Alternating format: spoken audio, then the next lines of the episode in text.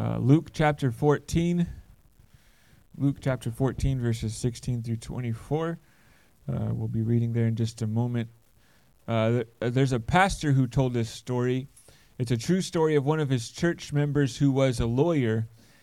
And after uh, studying and meditating on several scriptures, he decided to cancel the debts of all of his clients that had owed him money for more than six months. So he drafted a letter explaining his decision and its biblical basis and sent 17 debt canceling letters via certified mail. Certified mail means you have to sign for it to accept it. So, one by one, the letters that he mailed out began to return to him, unsigned and undelivered. Perhaps a couple had moved away, though he thought that probably wasn't likely. 16 of the 17 letters that he mailed out came back to him because the clients refused to sign for and open the envelopes. This was likely because they were fearing that the certified mail was actually because the attorney was suing them for their debts rather than forgiving them of their debts. Similarly enough, we have all received an invitation from God to live forgiven of our spiritual debts in all eternity with Him. But the question is will we see His plans for our lives, His deliverance for us, as a hindrance to what we truly want to accomplish ourselves, to our own will? with our own lives and continue living condemned and in debt, just as these people did? Or will we entrust our lives to Him and accept His invitation to eternal life? So let's look at our text this morning, Luke chapter 14, verses 16 through 24, a common parable told by Jesus. And he says, A man once gave a great banquet and invited many. And at the time for the banquet, uh, and at the time for the banquet, he sent his servant to say to those who had been invited, "Come, for everything is now ready." But they all alike began to make excuses. And the first said to him, I have bought a field, and I must go out to see it. Please have me excused. And another said, I have bought five yoke of oxen, and I go to examine them. Please have me excused. And another said, I have married a wife, and therefore I cannot come. So the servant came and reported these things to his master. Then the master of the house became angry and said to his servant, Go out quickly to the streets, the lanes of the city, and bring in the poor, and the crippled, and the blind, and the lame. And the servant said, Sir, what you have commanded has been done, and still there is room. And the master said to the servant, Go out to the highways and the hedges, and compel people to come in, that my house may be filled. For I tell you, none of those men who were invited shall taste my banquet. This morning I want to preach a sermon I've entitled The Invitation. Let's pray. Father God, we thank you, Lord, for uh, meeting with us in this place this morning, God, for uh, joining us, God, in the midst of us, Father. We ask, Lord, that your Spirit, God, will go out into the hearts and minds of us here this morning, Father, that you would minister to us today. In Jesus' name, amen. So, first, I want to talk about what the invitation is. So, Jesus, um, as many of us know, often spoke in parables. And if you're not sure what a parable is, the definition of a parable is a story used to illustrate a moral or spiritual lesson, uh, oftentimes referring to Jesus Christ, who told the parables. So, our text today is a parable itself. And to understand a parable, we must know what, what the symbolism is within the parable. So the basic symbolism of it is the man who's hosting the banquet is God himself. And the great banquet is is resembling eternal life or salvation for mankind. And we'll get into more symbolism as the sermon progresses, but those are the basics for understanding it. And so the invitation is for all to come into this banquet or for the sake of, under, of clarity of eternal life and salvation. And the Bible is very clear that we are all invited to receive salvation. God desires that all people be saved. 1 Timothy chapter 2 verses 3 through 6, which says, uh, it is pleasing in the sight of God, our Savior, who desires all people to be saved and to come to the knowledge of truth. For there is one God, and there is one mediator between God and men, the man, Jesus Christ, who gave himself as a ransom for all, which is the testimony given at a proper time. This text says that God desires for all people to be saved and also says that Christ gave his himself as a ransom for all. By show of hands, who qualifies as all? All of us, right? It's a very simple word to understand. Um, all means all, all of us. Everyone in this place, everyone driving past this place, everybody nearby, and everybody around the world. All people are included in all. And this is one of many scriptures in the Bible that state very clearly that salvation is available to everyone alike. So the question is if Jesus died for everyone, why isn't everyone saved? You see, the answer to that is actually quite simple. People tend to make it overly complicated but it's really not difficult. The reason why everyone is not saved, even though Jesus died for everyone, is because everyone must make a choice. You see, God gave us free will, the, the, the ability to choose what we will do with our lives.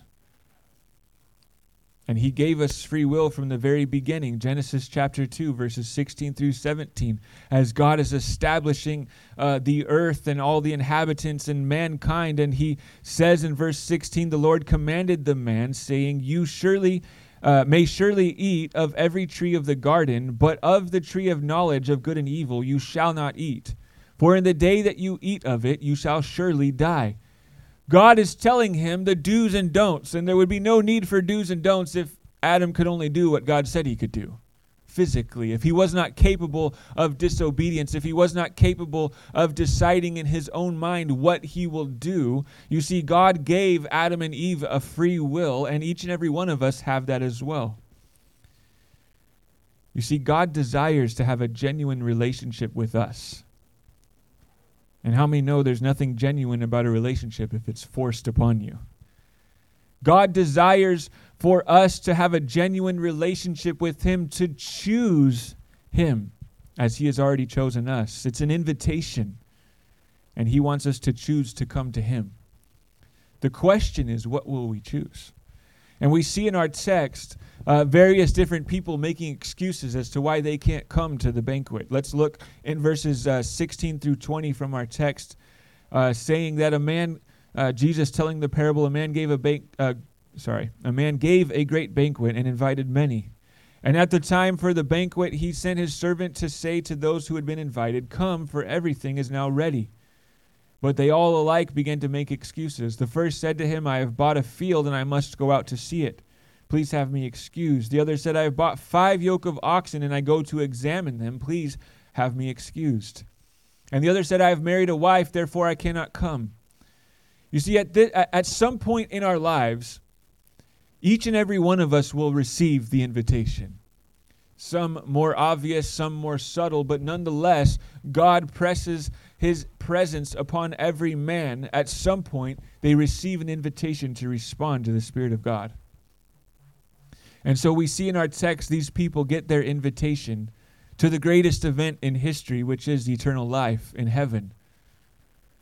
And so we see their responses. The first man says, I have bought a field and I must go out to see it. Please have me excused. And to me, the imagery of this is kind of uh, funny to imagine. I imagine him, I, I bought a field, I go out to see it, and he just walks out to this field and goes, Yep, there it is. I missed the banquet for this. But the symbolism there is that he has material items, he has possessions, he has things in his life that, that he owns that have become an idol. The, the symbolism is worldly riches becoming more important than the will of God. The second man says, I bought five yoke of oxen and I go to examine them. Please have me excused.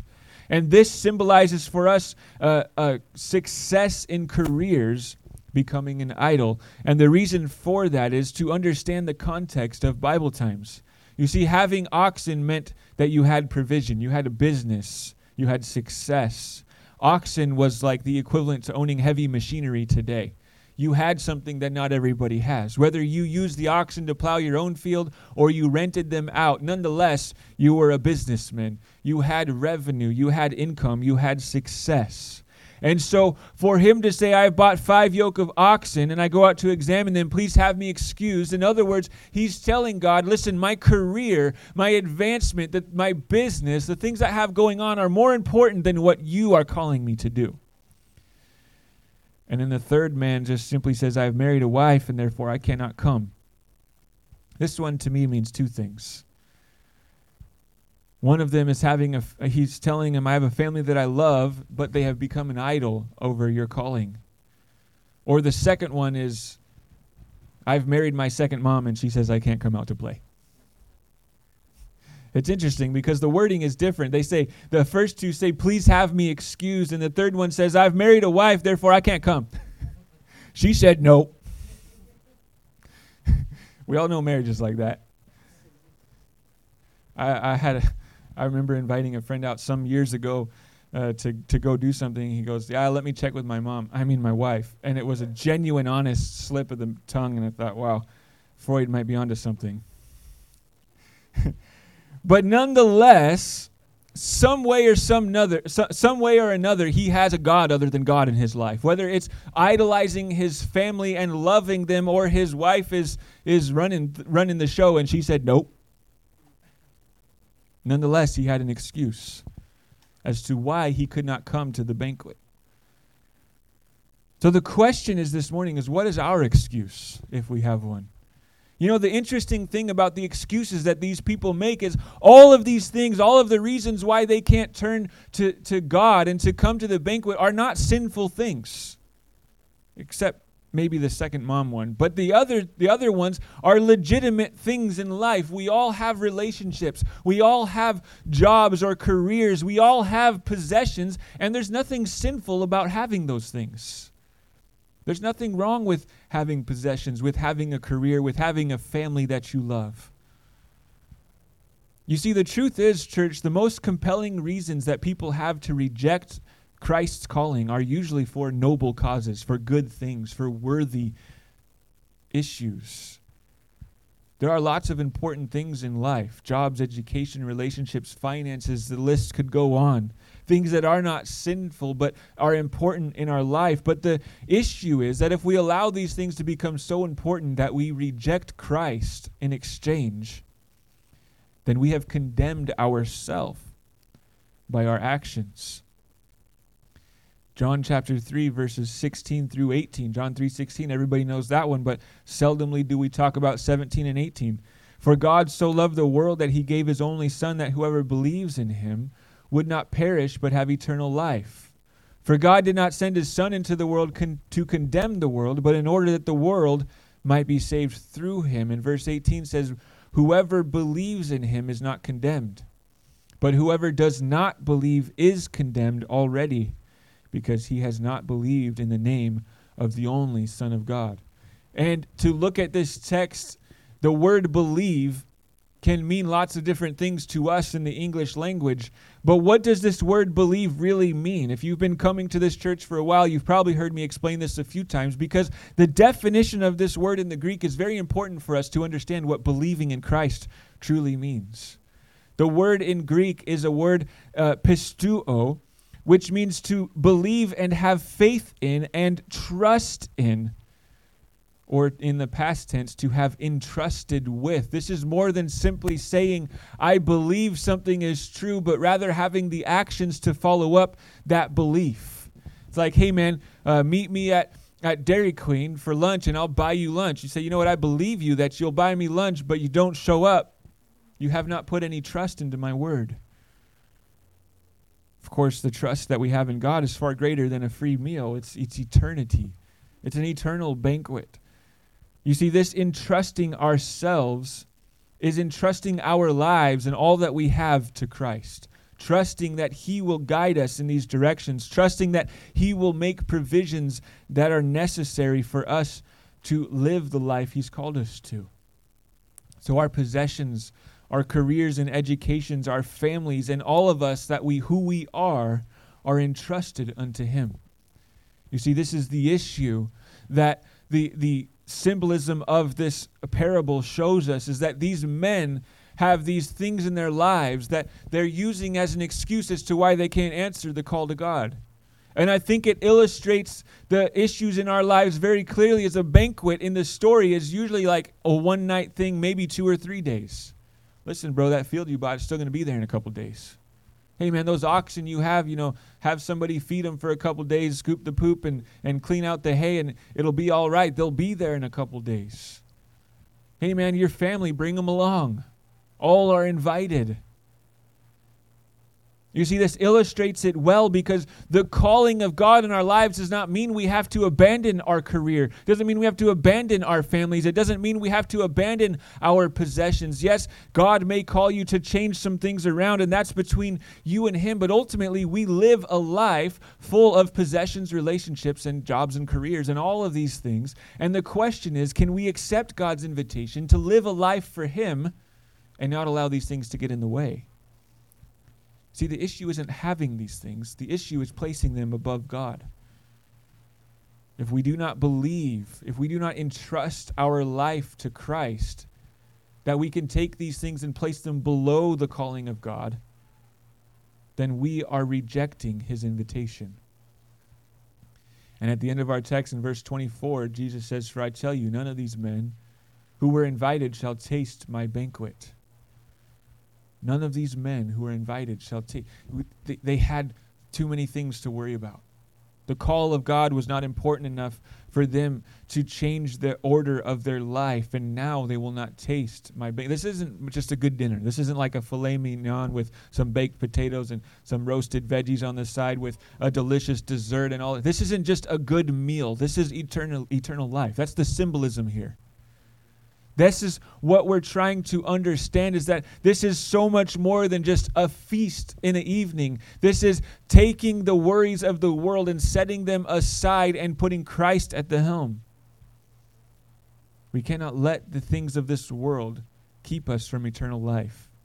Rather, on the other side, we must realize our brokenness and accept his invitation to eternal life. You see, we read our text, and it's an interesting crowd that ends up at the banquet, right? He, he, goes out and, and he invites all these people. That obviously, they seem like people who have their lives together, right? They got careers, they got the, the, the possessions, they've got families, all of these things. But then what ends up happening is an interesting crowd shows up to the banquet. Verses 21 through 23, which says So the servant came and reported these things to the master. And then the master of the house came uh, became angry and said to his servant, Go quickly to the streets and the lanes of the city and bring in the poor and crippled, the blind and the lame. And the servant said, Sir, what you have commanded has been done, and still there is room. And the master said to the servant, Go to the highways and the hedges and compel people to come in, that my house may be filled. He commands his servant, says, Bring in the poor, the crippled, the blind, and the lame.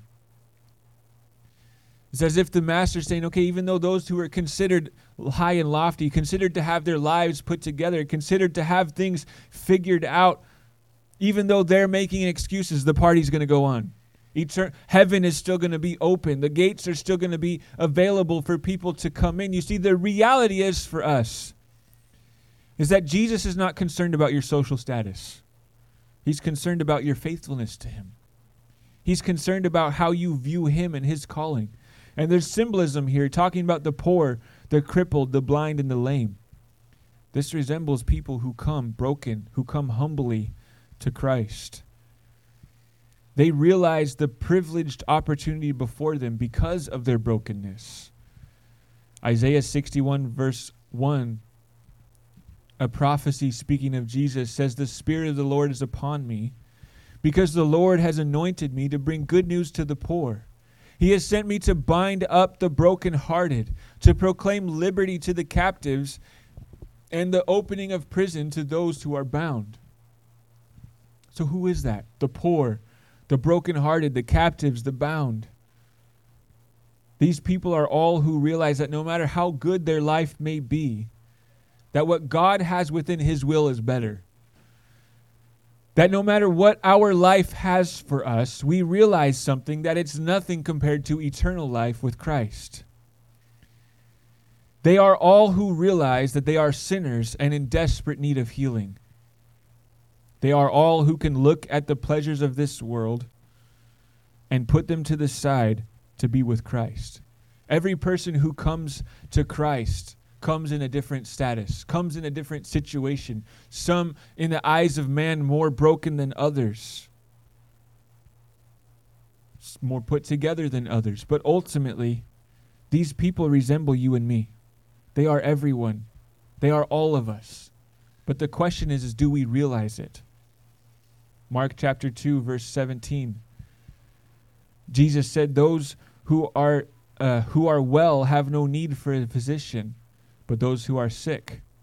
I came not to call the righteous, but the sinners. Jesus is saying he came not to call the righteous, but the sinners. What does that mean? You see, Jesus in this text, he's dealing with the Pharisees and the scribes who viewed themselves as righteous. They were high and lofty in their own minds. They had it all put together and figured out in the way that they saw themselves. And Jesus is saying, This is about a heart issue. If you think you're good already, you will reject my invitation. If you think you're righteous, if you think you're okay, if you think the things you have in life are good enough, then you will ultimately reject my invitation. But when we realize our true situation, the status of our soul is when we turn to Him. You see, Jesus says He came to call the righteous but the sinners, and He's talking about how these people view themselves because Romans 3 chapter 10 uh, chapter 3 verses 10 through 12 says as it is written no one is righteous no not one. No one understands and no one seeks for God. All have turned aside. Together they have become worthless. No one does good not even one. Think about that. That's the, that's kind of a harsh assessment of mankind.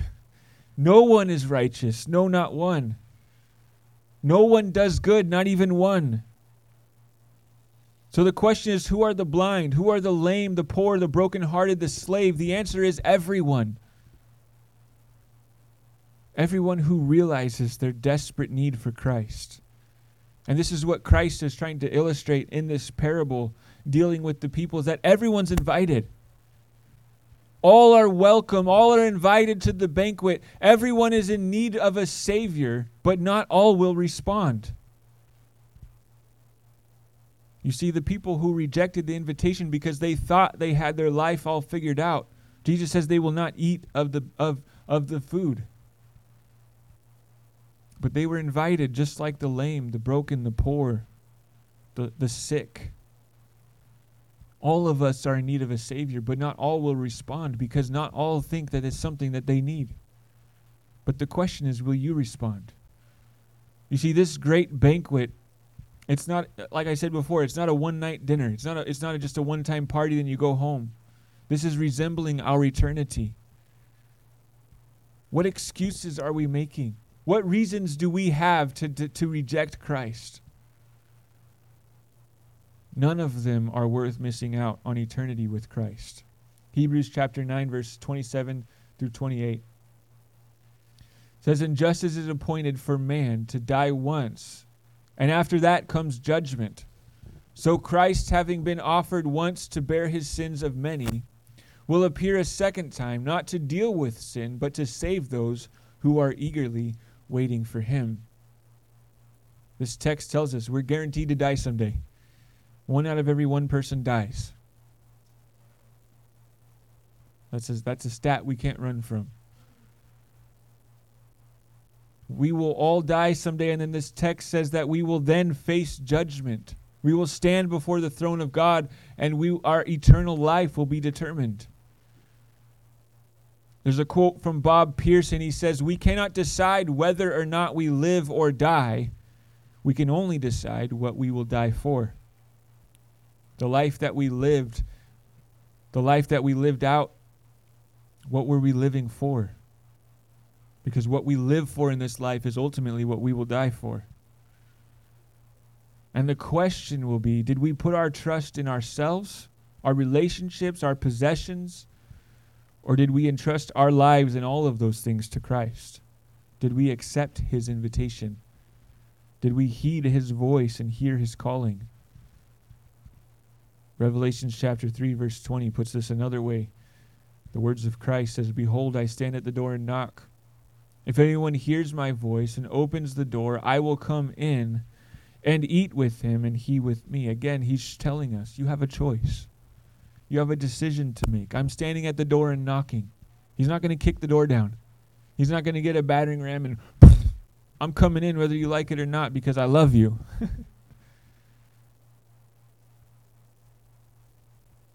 He's saying, I want to be a part of your life, but you have to want me to be a part of your life. I'm inviting you into a relationship with me, and you make the choice. So we have to choose do we make excuses or do we accept the invitation? Let's look at Isaiah 61, verse 1 one more time. The Spirit of the Lord is upon me because the Lord has anointed me. This is speaking of Jesus. To bring the good news to the poor. He has sent me to bind up the brokenhearted, to proclaim liberty to the captives, and the opening of prison to those who are bound. Christ came to heal your broken heart to give you eternal riches. He came to, to set you free. The question is will we accept this freedom? Will we hear his voice? Will we see his invitation? And will we turn away from the worries and the struggles and the pain of this world and live a life for Christ? Let's bow our head and close our eyes this morning.